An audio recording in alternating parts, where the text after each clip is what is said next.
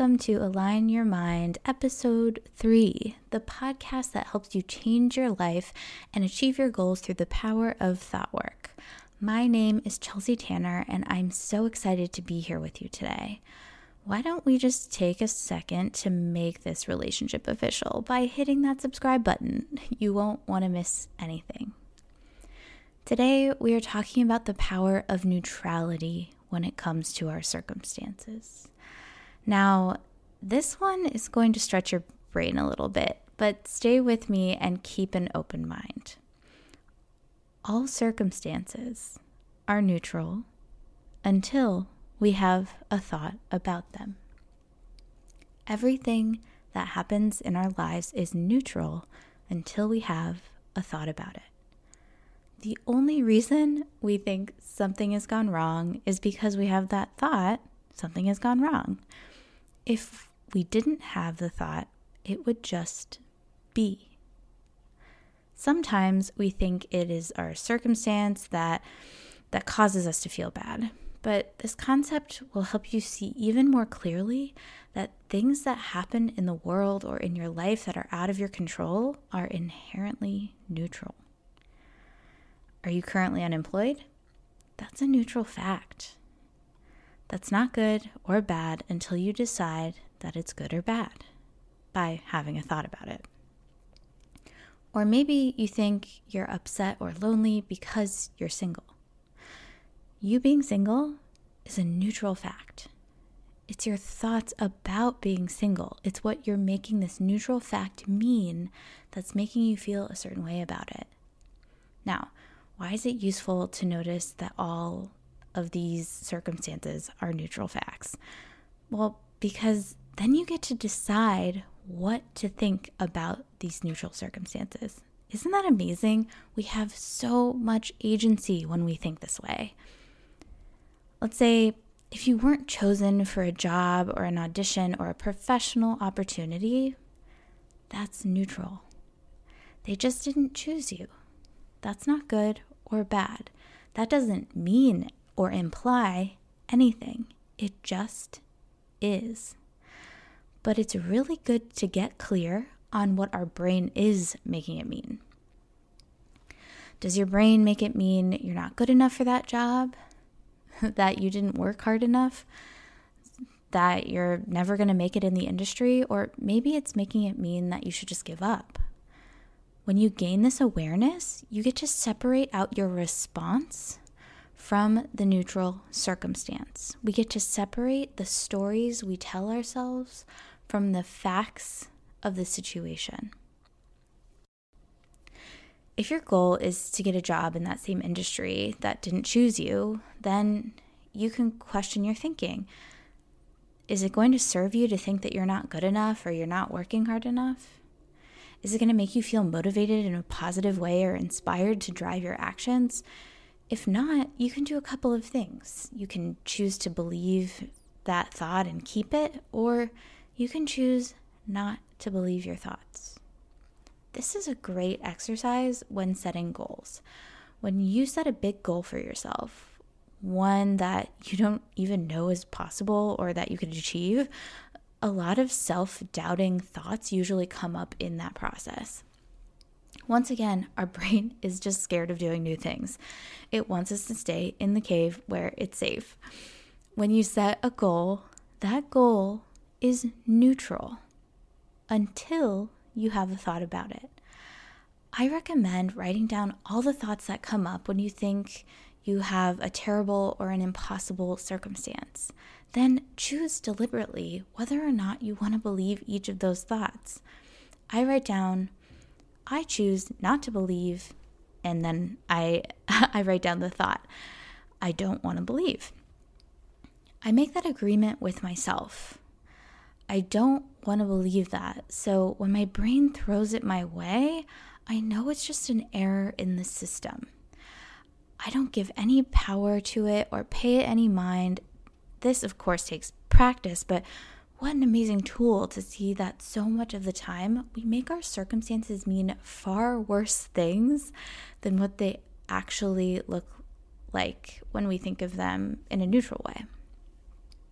Now, of course, there are terrible things that happen in the world that we truly want to view as terrible, but once again, just for the sake of this concept, you have to think that the circumstance is terrible for it to be terrible. And you can choose to feel negative emotions about that thing. If someone you're close to passes away, you know, most people would choose to feel sad and feel grief. It's not, you know, you probably don't want to be happy about that. I'm in no way saying that you ever need to think differently or change the way that you're thinking now. But awareness is the key to taking responsibility for how we think and feel. This is my favorite part of this concept. I get to take responsibility for how I think and feel. This means we don't have to believe all our thoughts. We can decide on purpose how we're going to think and feel about these neutral circumstances. Maybe for example, you're upset because the person you live with should have done the dishes. The fact that they didn't do the dishes is neutral. You can decide to think whatever you want to about it. Maybe you got mad because you asked them to do the dishes and they won't listen to you, and you may even think that they're causing you to get mad, but they're not. You're upset because of your thought that they should have done the dishes. Maybe you even make it mean that they don't respect you. But since we can't control other people's actions, we get to take responsibility for what we make their actions or inactions mean. Literally, we create the ability to respond. Here's the thing you may think that it would be more productive to be mad at the person that didn't do the dishes. But do they feel your anger? No, you do. When you're upset at someone, they're not the one that feels it. You feel upset. This is a small distinction, but think about how you operate when you're upset. Is this the way you want to show up in that relationship that you have with that person? The best part of this is that no one can make you, quote unquote, make you feel mad once you take responsibility for your thoughts and feelings. Could you choose to be upset? Absolutely. I am not saying to accept everything and every behavior, but just knowing you have a choice in the matter is so powerful. Let's make it really clear what I mean by neutral my friend was rude to me is a thought because rude is an opinion. Sometimes we just think it's a circumstance if someone was rude. But rude is a thought because someone with that behavior could just not bother someone else. Someone else would never think that was rude. My friend said these words to me is a neutral circumstance. And if you're trying to really pick out neutral circumstances, quoting is an acceptable circumstance, paraphrasing is not. Paraphrasing is always a thought. So, what you make words mean is the most important thing to reflect on, not the words or the other person. If someone texts you and you're freaking out about what they said, know that the neutral circumstance is that they're letters on a screen. Any meaning we give to the letters on the screen are just thoughts about that neutral circumstance. Neutral circumstances don't have descriptive words or words that someone could disagree with. They can be proven. The stories we tell ourselves are often just thoughts, not facts. Some people tell themselves that things are just harder for them than for other people, and that they think this is just a fact, but it's not. It's just a thought, it's an opinion. It can't be proven. When we reflect on the way we talk about our lives, we see there are many things we're stating as facts that are actually just opinions. A good example of this is thinking about things we quote unquote have to do. Technically, you are your own person and you don't have to do anything. Of course, there will be consequences if you don't take on certain responsibilities in your life, but you don't have to. This may sound like a pointless distinction, but taking on the responsibility that everything we do in our lives is our choice, it's so empowering. The way I use this is usually when I'm stuck in a thought or feeling that's indulgent or unnecessary, such as overwhelm, stress, or worry. I call these unnecessary because they're not really productive feelings. Feeling through pain or sadness and processing those can be really productive, but indulging in worry or overwhelm usually just leads to more worry and overwhelm. Let's say I have 10 things on my list to do in a day. My brain can go to a place of worry. Can I get all this done? What if people don't like my blog post? Oh my gosh, this is going to be a really long weekend. It's going to be so hard to get all of this done. I probably won't have time. If I'm coming from that place, thinking it's going to be really hard to do all those things or that I won't have time to get them done, I create even more resistance for myself. I'm really hurting myself in the long run because I don't do my best work when I'm overwhelmed or worried. This is a great time to pick out circumstances. In this case, the circumstance would be the 10 things on my list. Someone else could have those same 10 things to do and thinks it's nothing, that it's no big deal. Choosing to believe that you're not going to get it all done is the same functionally as choosing to believe that you have the perfect amount of time to get it all done. Those two thoughts just create really different feelings and drive different actions. And we're used to thinking negative thoughts first. I want to bring this up because, based on our habit of thinking, we interpret circumstances as negative or positive. It reminds me of that SNL sketch, Debbie Downer. If you haven't seen it, please go to YouTube immediately and watch it. Um, but no matter the circumstance in that sketch, they could be at Disney World or having an amazing time. Debbie is always bringing down the mood. Her habit is to think negative thoughts. This is usually our first reaction as humans, too. Once again, because our brain is just trying to protect us from danger of bears and being left out of the tribe. There's nothing wrong if you think negative thoughts first. But if you can, give equal airtime intentionally to the positive or even the neutral. Maybe you can think, how is this circumstance perfect right now?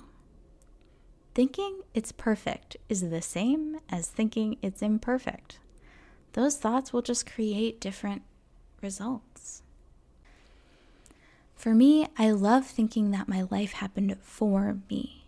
The story of my childhood upbringing and the way I used to act, which was super shy, I used to s- totally resent that and that I acted that way. I was actually really upset with my younger self for never talking or participating, even though I know I wanted to.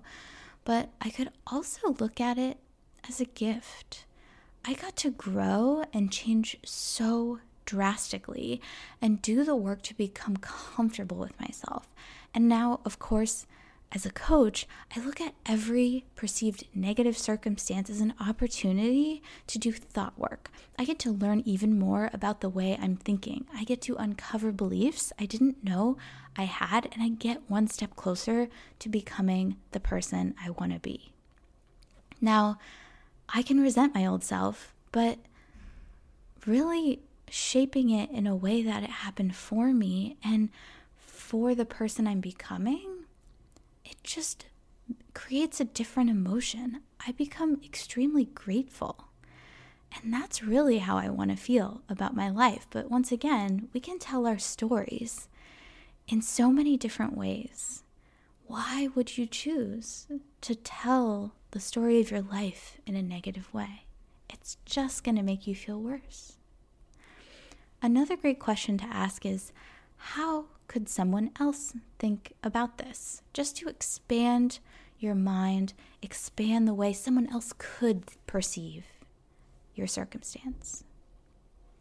Now, I want to be clear the goal isn't to be happy about everything, but to be, wa- be aware of how you're thinking. Expecting to feel only positive emotions is a losing game because positive and negative are just what we associate with them, but emotions are emotions. And as humans, we feel them all. This awareness, though, can help you expand your perspective. This can shine a light on something that's kept you stuck in a rut, or it may help you uncover a limiting belief you don't actually want to believe about yourself or about your life. The ability to take responsibility for how we feel is not to shame ourselves for negative emotion. It's the knowing that we're human. And right now we may feel sadness, grief, or pain, but we can choose to feel those too. I encourage it. As humans, I want to feel all the feels, experience everything, but I know that I'm choosing to do it. I'm taking ownership of it. Once we choose to think and feel the way we want to about any circumstance, we gain power over our lives in any situation. I recently read Viktor Frankl's book, A Man's Search for Meaning. Viktor Frankl was in a concentration camp in World War II for three years.